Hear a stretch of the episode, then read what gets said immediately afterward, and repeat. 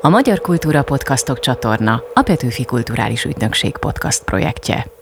Nekem a szabadsághíd valójában a fiatalságot jelenti. Még akkor nem voltam nős, szabad ember voltam. Amikor a Lánchídra kerültem, akkor már szülő voltam, felnőtt. Lehet, hogy meg fogom egyszer fogalmazni, hogy hogy jutottam el a szabadságtól a láncokig. Puzzle. A beszélgetés, amelyben kirakóst játszunk kiválóságaink életképeivel. Azt reméljük, a végén majd összeáll egy képpé. Közös játékra hívok mindenkit. Én Péczeli Dóri vagyok.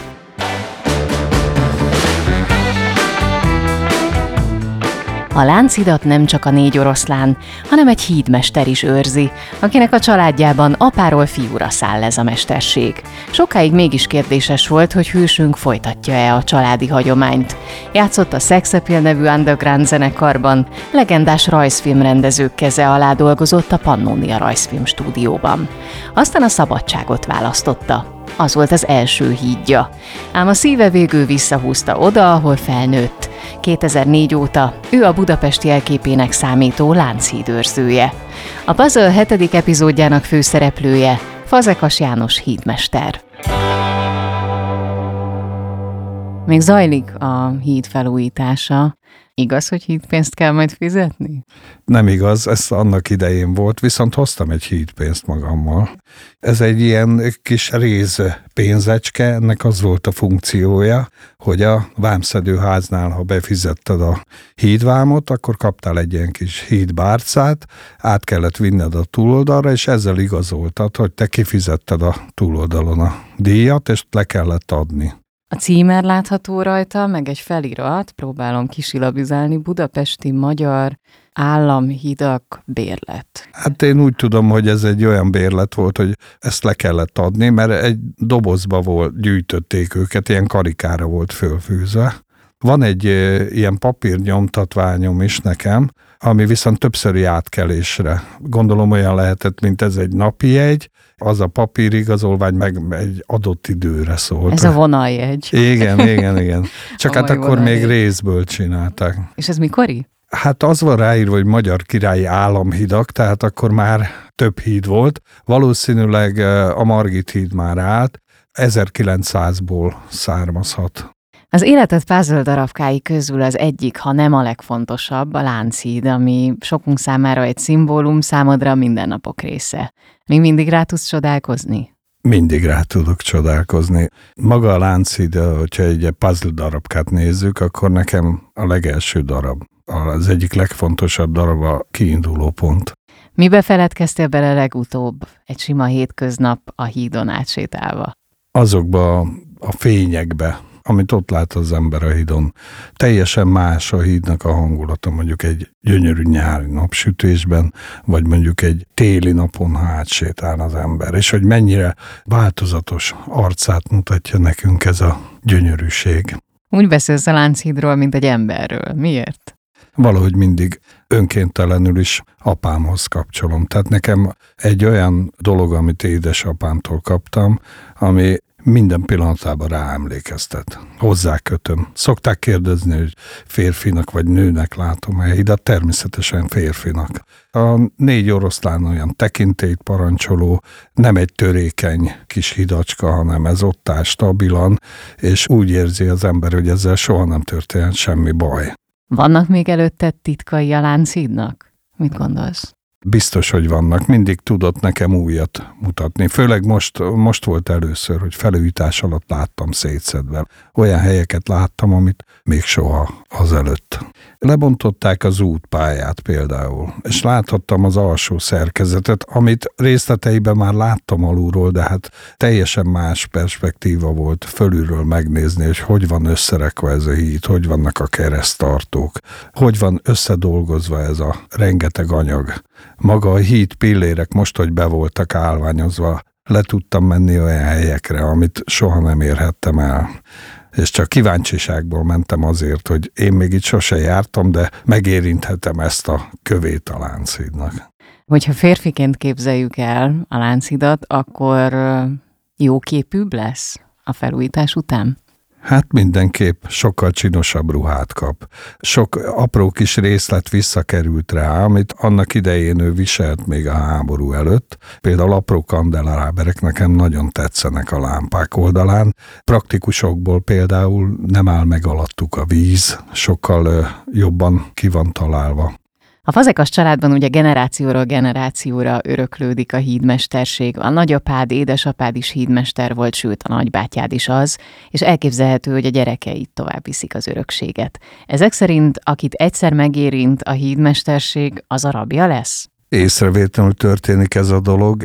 Én például kisgyerekként, vagy fiatal emberként soha nem terveztem el magamba, hogy igen, én ezt folytatni akarom, én ezt csinálni akarom.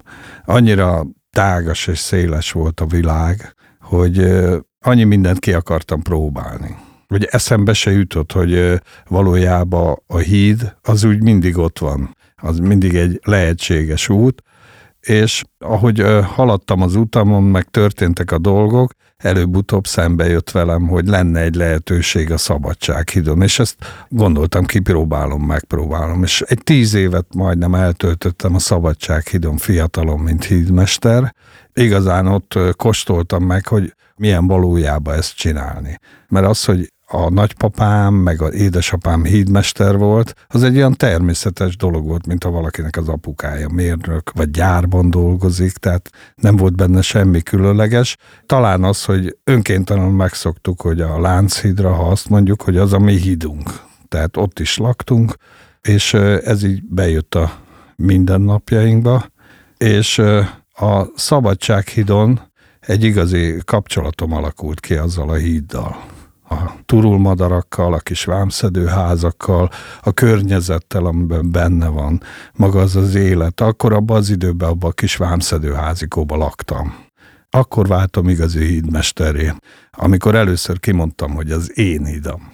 Ezt édesapádtól kaptad útra valóul, hogy akkor lesz igazi hídmester az ember, amikor először mondja ki azt, hogy az én hídam. Emlékszel rá, hogy mikor volt ez a pillanat? Mikor érezted először igazán a sajátodnak? Amikor elkészült a Szabadsághíd, én pont ott is egy felújításba csöppentem bele. Akkor festették át zöldre a hidat, helyezték vissza a címereket, és a szemem láttára szépült meg az a híd. Tehát egy szürke kis verébből lett egy gyönyörű, mondjuk azt mondom, hogy egy sas, vagy nem, gyönyörű turulmadár. És amikor ott azon szép hídon átsétáltam, szó szerint büszke voltam, és akkor éreztem, hogy de szép hídam van. Akkor mondtam ki talán először, hogy az én hídam. Akkor a Szabadsághídhoz is ugyanúgy kötődsz érzelmileg, mint a Lánchídhoz? Vagy van különbség azért, árnyalatnyi? Hát van különbség. Nekem a Szabadsághíd valójában a fiatalságot jelenti. A huszonéves kor, még akkor nem voltam nős, szabad ember voltam. Amikor a Lánchídra kerültem, akkor már szülő voltam, apuka, felnőtt. Lehet, hogy meg fogom egyszer fogalmazni, hogy hogy jutottam el a szabadságtól a láncokig. Ez jó könyvszím lenne, csak mondom. Igen, igen, érlelődik a gondolat. Ez onnan fakad, hogy annyian kérdezgetnek, hogy ez meg az, hogy van, meg milyen egy hídmesternek lenni. És arra gondoltam, hogy én ezt egyszer leírom, hogy ne kelljen annyiszor elmondani. Egy másik jó tanács, amit az édesapádtól kaptál, hogy nagyon kell szeretni a hidat, és akkor elmondja, hogy hol fáj. Hogyha a Lánchíd száz hetvennégy éves történetét vesszük, szerinted mi fájt neki a legjobban? Hát szerintem a világháború. Maga az az értelmetlen felrobbantás. Semmi értelme nem volt a Lánchidat akkor így tönkretenni. A második világháborúban a németek, amikor menekültek a városból, akkor robbantották fel. Igen, és valójában akkor már teljesen be volt kerítve Budapest, tehát semmi esélyük nem volt, de még akkor a hidakat tönkretették. Azt szerintem az fájt neki a legjobban. Voltak nehéz pillanatai is a Lánchídnak, már közvetlenül az építéskor, amikor emelték be az utolsó láncszemet, és akkor anyaghiba miatt a csigasor lánc sora leszakadt, és a Dunába zuhant a láncköteg. Akkor Gróf Széchenyi is beleesett Dunába. Ez is egy nehéz pillanat volt. maga, amikor még késő volt a híd, már a osztrák csapatok föl akarták robbantani. Clark Ádám elárasztotta a lehorgonyzó kamrákat vízzel, és a szivattyúkat szétszereltette, mert akkor még abban az időben nem voltak ilyen szerkezetek, hogy megakadályozza, hogy ott robbantsák a hídat, ahol valójában tényleg föl lehet robbantani a lehorgonyzásoknál. Tehát így a útpályán történő robbanás nem okozott komoly kárt a hídba. Azt hittem, hogy azt fogod mondani, hogy az, hogy ezernyolcszáznegyvenkilencben, amikor átadták a hidat, Hajnau adta át. Hát valójában az az ember, aki a legeslegjobban megérdemelte volna, hogy elsőként átsétáljon, Gróf Széchenyi István, ő soha nem ment át a Kézhidon. Annyit azért hallottam, hogy a kifeszített láncokon ő is átsétált, de maga a Kéz útpályán ő már soha nem ment át. A... Lánchíd kőoroszlányainak nyelvét te ellenőrizted valaha? Már gyerekkorban fölmerült, ezt kérdezték tőlem, úgyhogy általános iskolában az osztálynak, akkor volt Budapest száz éves, emlékszem, és az volt az egyik nagy durranás, hogy az osztálynak szerveztem egy kis túrát, ahol létrával fölmettünk, és meggyőződhettünk, hogy tényleg ott van a nyelve az oroszlánnak. Az nem volt elég, hogy én azt mondtam, hogy van. Ez egy ilyen generációról generációra átadódó ilyen városi legenda.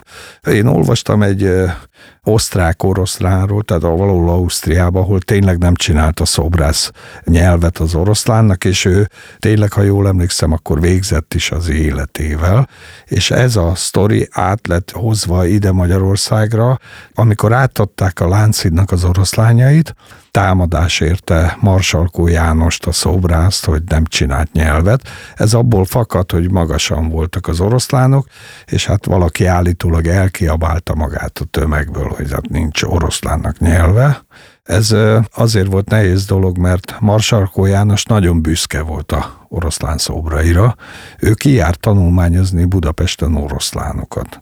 Akkor még nem működött állatkert, de cirkuszhoz hasonló dolog. Tehát volt lehetősége eredeti oroszlánokat megfigyelni, és hát ő megfigyelte az oroszlánoknál azt, hogy nem lóg ki a nyelvük, mint mondjuk a kutyáknak, ha nagyon melegük van, és tökéletesen meg vannak faragva a nyelvük.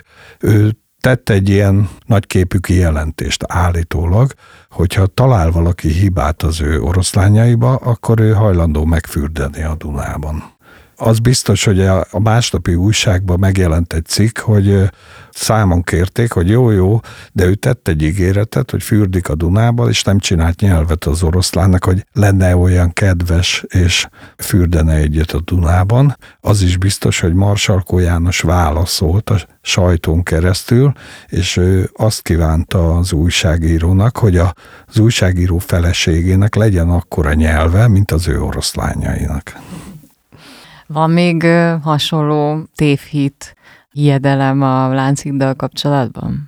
Divat volt a vonalas telefonok idejében a telefonbetyárkodás. Mi benne voltunk a telefonkönyvben, hogy H betűnél, hogy hidak, és adott, hogy hídmesterek. Úgyhogy ha például elkezdett esni az eső, akkor várható volt, hogy megcsörren a telefonunk, és fölhívnak minket, hogy maga a hídmester, igen, akkor tessék behúzni a Lánchidat az alagútba, mert hogy esik az eső. Ami valószínűleg abból fakad, hogy a Lánchíd és az alagút hossza néhány méter eltéréssel azért megegyezik, tehát beférne, mondjuk magasságra nem annyira. Ha lenne egy időgéped, a Lánchíd száz hetvennégy éves történetének mely pontjára utaznál vissza szívesen? Hát mondjuk megnézném azt a pillanatot, amikor már ki voltak feszítve a láncok. Szépen be vannak még állványozva a pillérek. Ez még akkor a reformkor? Igen, igen, igen. Úgyhogy még áll a hajóhíd, de már közben épül a Lánchíd. Szívesen megnézném úgy a ezerkilencszázas években a Lánchidat. Még úgy a fa szerkezettel, még a reformkori Lánchíd, átsétálni, hogy mennyire kopog a cipőm a fahídon. Egyszer elutazom Londonba, és meg fogom nézni a Lánchídnak a kis testvérét. London mellett található egy kis helyiség, Marlow, és az ottani Marlow hidat megnézem. Őt megőrizték teljesen eredeti állapotába. Szerkezetileg ugyanaz, mint a a reformkori Lánchíd volt, csak jóval kisebb, mintha egy makett lenne. Fából vannak ugyanúgy a, a járdák, láncszerkezet is azon a elven működik. Olyat is hallottam, hogy nagyjából akkor épült ez a Marlow híd, idősebb egyébként a Lánchídnál jóval, akkor épült ez a Marlow híd, amikor Gróf Széchenyi kint járt Tierney Clarkkal tárgyalni, és látta ennek az építését. Lehetséges, hogy akkor fogan meg benne a gondolat, vagy hát inkább azt mondta, hogy egy ilyen próbaprojekt, hogy milyen lesz majd Lánchíd fölépítése Budapesten. Ott végig tudta nézni, hogy hogyan készül el egy ilyen híd. Egyébként mai napig kint van két emléktábla, Marlowban is van egy ilyen emléktábla, illetve a pesti oldalon, az egy, a déli oldalon a kandeláber alatt található, hogy két darab Lánchíd maradt fönt William Tierney alkotásai közül, az egyik a budapesti Lánchíd, a másik pedig a London mellett lévő Marlow híd. Milyen érdekes, hogy az ember simán elsétál ilyen dolgok mellett. Mi az, amire érdemes szerinted jobban odafigyelnünk, ha legközelebb és lesz már ugye alkalmunk átsétálni a Lánchídon? Hát az egyik az a, ez a tábla, ezt érdemes megfigyelni. Ez egy ilyen pici, apró részlet, de nagyon fontos. Nagyon érdemes megnézni az oroszlánokat. Nem egy sablon szerint vannak legyártva. Mindegyik egy picit más mozdulatba fekszik, máshogy áll a farka. Tehát ez négy darab különböző személyiség. A harmadik, hogy ezeket a pici kandelábereket mindenki vegye észre, hogy ez ilyen apró dolog, de sokkal szebb lesz tőle a híd. Úgy is mondják, az ördög a részletekbe bújik meg. Nagyon fontos odafigyelni a pici részletekre. Azt javaslom mindenkinek, hogy ezt a csodát csodálja, amíg lehet. Örüljünk neki, hogy már több mint száz hetven éve itt áll. A filmesek kedvelt helyszíne a Lánchíd, a világszírű színész Will Smith igaz nem legálisa, hanem egy ilyen partizán akció keretében, de feljutott a híd tetejére. Te voltál már ott a legesleg tetején? Voltam, voltam már a tetején. Bár ezt kérdezték tőlem, hogy már kisgyerekként voltam-e fönt a Lánchíd tetején. Kisgyerekként állandóan kértem apámat, hogy vigyem föl a Lánchíd tetejére, de ő mondta mindig, hogy hát még nem vagy hozzá elég nagy, tehát még nőnöd kell, mert hogy elég veszélyes oda fölmenni. És ez addig-addig húzódott, hogy... Akkor mentem föl először a Lánchíd tetejére, úgy alakult, hogy amikor ide kerültem hídmesternek kétezer-négyben, valahogy hogy mindig el lett halasztva. Tehát a Szabadság híd tetején már jártam, és akkor mindig szó volt, hogy egyszer majd fölmegyek, de, de igazából akkor tudtam följutni, amikor enyém lett a Lánchídnak a hídmesteri állása. Milyen ott fent magaslati levegőt szívni? Tehát ha a te szemeddel körbenéznénk, mit látnánk? Milyen panoráma tárul az ember elé? A egyik kedvenc helyem egyébként, mint hogyha egész Budapest ott összpontosulna. Tehát oda fölmegy az ember, pont abból a magasságból, ha körbenéz, szinte úgy érzi, hogy egész Budapestet látja. Pedig nem olyan a panoráma, nem olyan, mint hogyha repülőről vagy magasabb helyről néznénk, de valahogy olyan helyen van, a legjobb helyen, hogy ott nagyon jó lenni. Will Smith nem lopta be magát a szívedbe azzal az említett partizán akciójával? Hát elég sok kalamajkát okozott. Fölrakta az internetre azt a felvételt, hogy ő a Lánchíd tetején van, pillanatok alatt ilyen milliós nézettség lett, és hát ez a rengeteg nézettség, ez, ez azt is hozta magával, hogy hú, oda föl lehet menni, de akkor fölmegyek én is, ha ő fölment. És akkor elindultak sorba az emberek, úgyhogy egy idő után folyamatos huszonnégy órás ügyelet kellett vagy a közterületfelügyelők, vagy a rendőröknek, hogy ne menjenek, csoportosan mentek föl az emberek a híd tetejére, úgyhogy kellett készíteni egy ilyen rácsot, amivel meg lehet valamennyire akadályozni, hogy azért oda csak fölsétáljon az ember a láncra, meg ki kellett függeszteni egy táblát, hogy a híd szerkezetre fölmászni tilos, ami korábban nem volt ott. Én úgy is hívom ezeket a rácsokat, hogy Will Smith rácsok. Előfordult már olyan, hogy te másztál fel a hídra, és jött a rendőr, hogy azonnal jöjjön le, mert nem tudta, hogy te vagy a hídmester? Igen, elég sokszor volt olyan, hogy elindultam föl a láncon, A rendőrautó jött, szirénáz, leállítja a hídon a forgalmat, és hangos bemondóba felszólt, hogy azonnal jöjjön le. És akkor én meg lekiabáltam, hogy a hídmester vagyok, és beszóltam az ügyeletre. És akkor visszaszólt a hangos bemondó, hogy jó válasz. Mondjuk most elárultál egy nagy titkot, mit kell lekiabálni, hogy az ember... Nem jön be most már. Tehát ha én fölmegyek a hídra, akkor előtte bejelentem, hogy én vagyok az, ettől és eddig fogok a híd tetején tartózkodni, tehát addig se a tűzoltók, se a vízi rendőrség, se senki ne jöjjön, mert hídvizsgálat van. Elmesélnél nekünk, hogy egy napod hogyan épül fel, miből áll? Reggel oda megyek a hídra, első utam azért egy séta. Átsétálok a hídon, nagyjából megnézem, hogy rendben vannak-e a ajtók, van elég jó pár ajtó, amit zárva kell tartani a lehorgonyzó kamráknál, a különböző elektromos berendezésekhez a bejárat.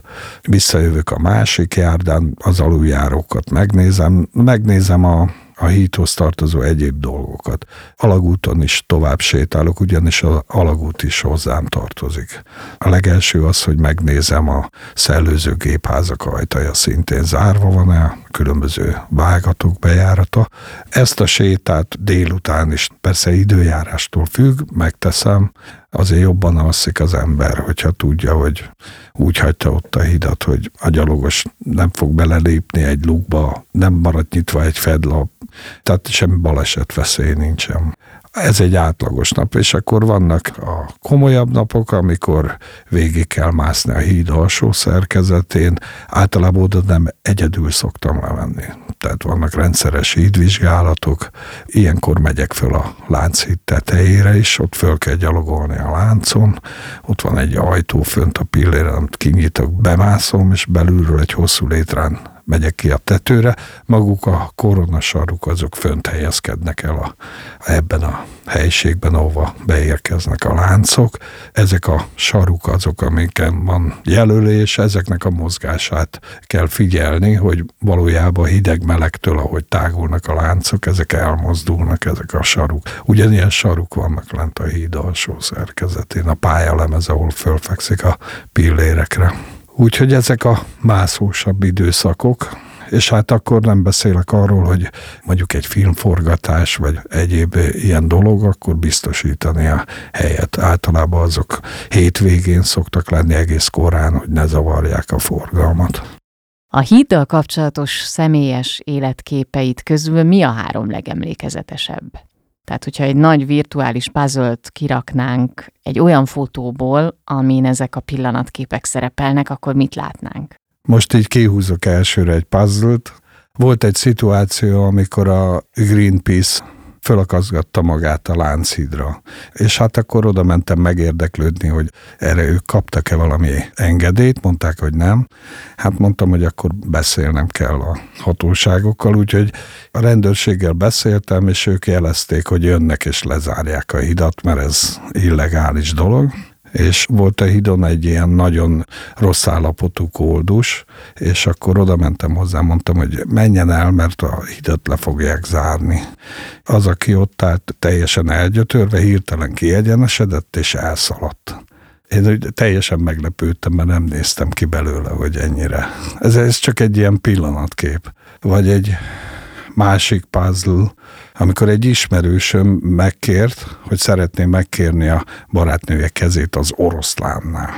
Úgyhogy kivittünk egy létrát, fölmásztak a barátnővel az oroszlánhoz, aki nem tudott semmiről, és hát ő ott kérte meg a kezét. De ja, és azt is hozzáteszem, hogy a, az első feleségem kezét pedig a Szabadság híd tetején kértem meg. Ha az életed legfontosabb mozzanataiból összeállítanánk egy kirakóst, akkor az egyik mozaik kockán biztosan egy gitár szerepelne. A legendás underground zenekar a Sex Appeal gitárosa voltál a nyolcvanas évek közepén, és a föld alatt a Lánchíd hídkamrájában próbáltatok. Elbújtatok a hatóságok elől?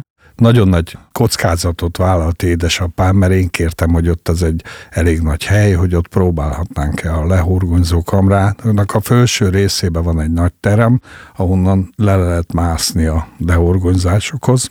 Akkor megengedte édesapám, hogy ott próbáljunk. És maga ez a terem oda esik, ahol nagyjából a körforgalomban.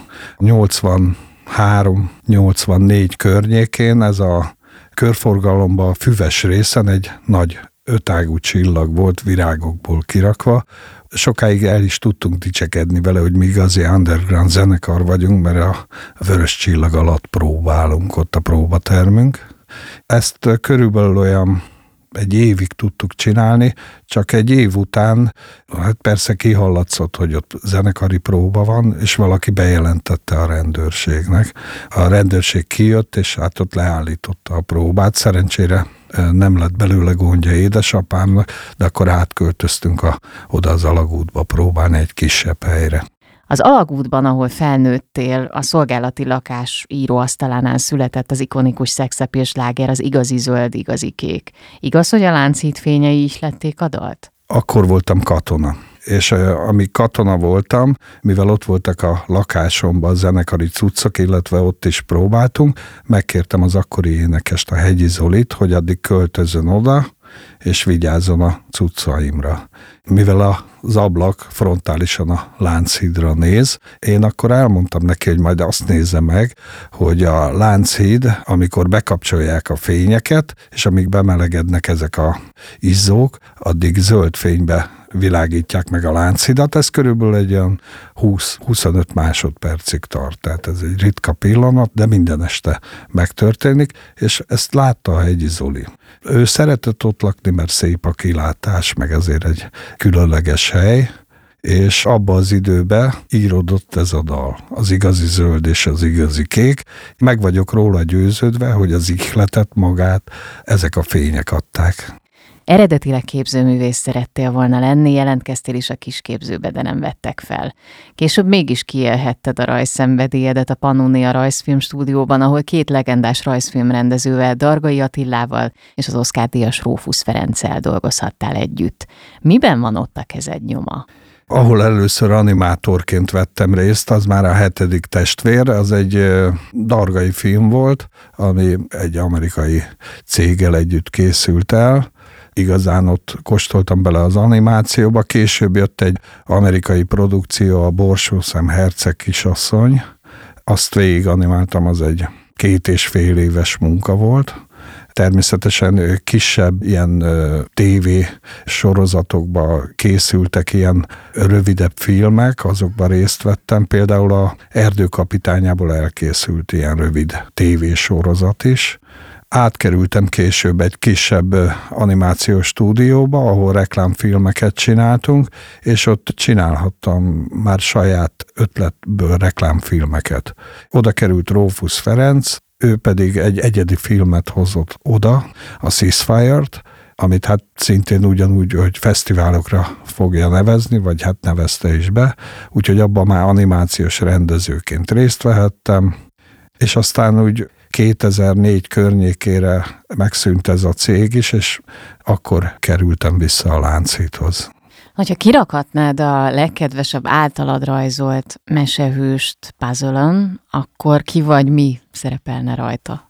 Hát én nagyon szerettem a Borsószem Herceg kisasszonyból egy hollót, aki a királynak a tanácsadója volt, szemüvege is volt. Elég nagy kihívás volt egy madár, aki csőrrel beszél.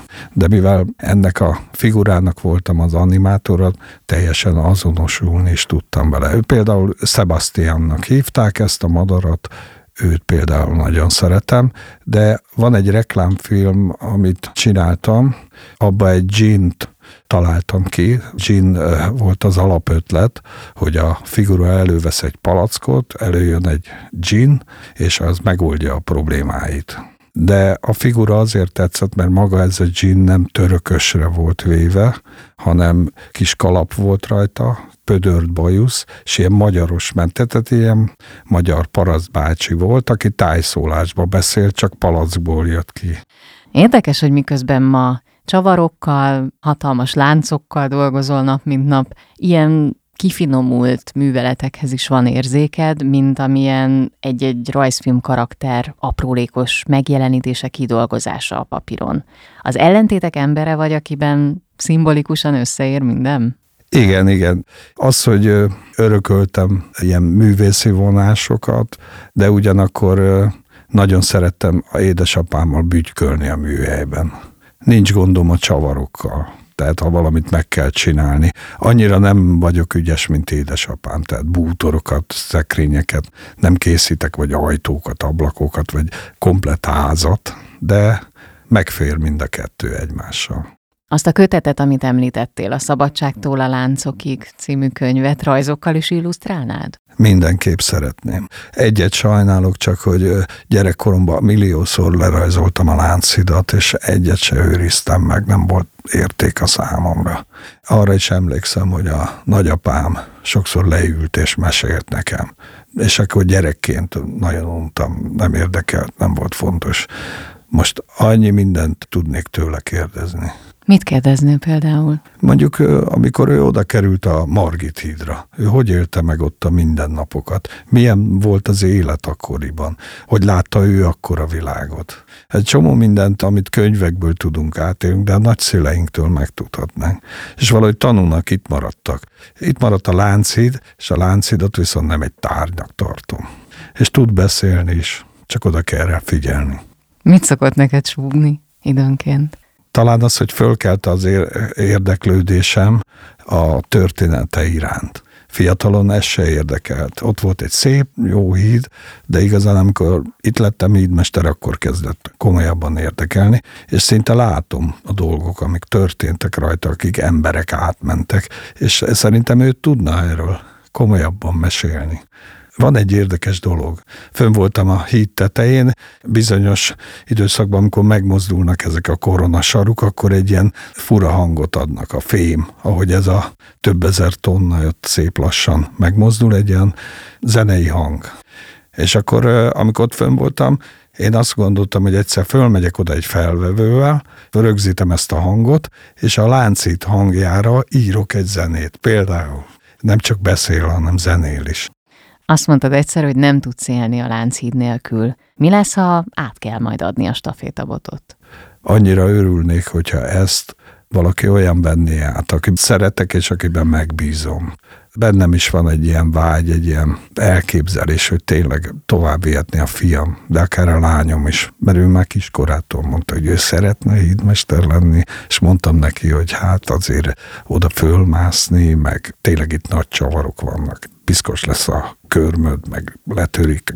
Nem lányoknak való. És azért az megdőlt, amikor lányom mutatta nekem, hogy de hát a Köröshegyi Völgyhídon is egy hölgy, a hídmester. És be kellett látnom, hogyha így változnak az idők, akkor ez lehetséges. Öt év múlva már elvileg én is nyugdíjba megyek, de ott a példa előttem az én bácsikám, aki most hetvennyolc éves. És csinálja még, tehát végigmászik, végigmegy. Én csinálom, ameddig az egészségem tart. A PUZZLE hetedik epizódjában a Lánchíd őrzője, Fazekas János hídmester életképeivel játszottunk kirakóst. Ha tetszett ez az epizód, ajánlom figyelmetekbe a sorozat korábbi részeit itt a Magyar Kultúra Podcastok csatornán, valamint egyéb kulturális tartalmainkat, reformkori kultúrtörténeti podcastunk a Talpig Magyar epizódjait és a Dob meg basszus új évadát. Érdemes feliratkozni a csatornára, sőt, ha a csengőikont is megnyomjátok, akkor értesítést is kaptok a friss epizódokról. Kollégáim Horváth Gergely, Sali Anna Mária, Vaplár Klaudia, Cakó Gergely, Réd Ládám és Szemű Bálín nevében is köszönöm a figyelmeteket. Várlak benneteket legközelebb is. Péczeli Dóri vagyok.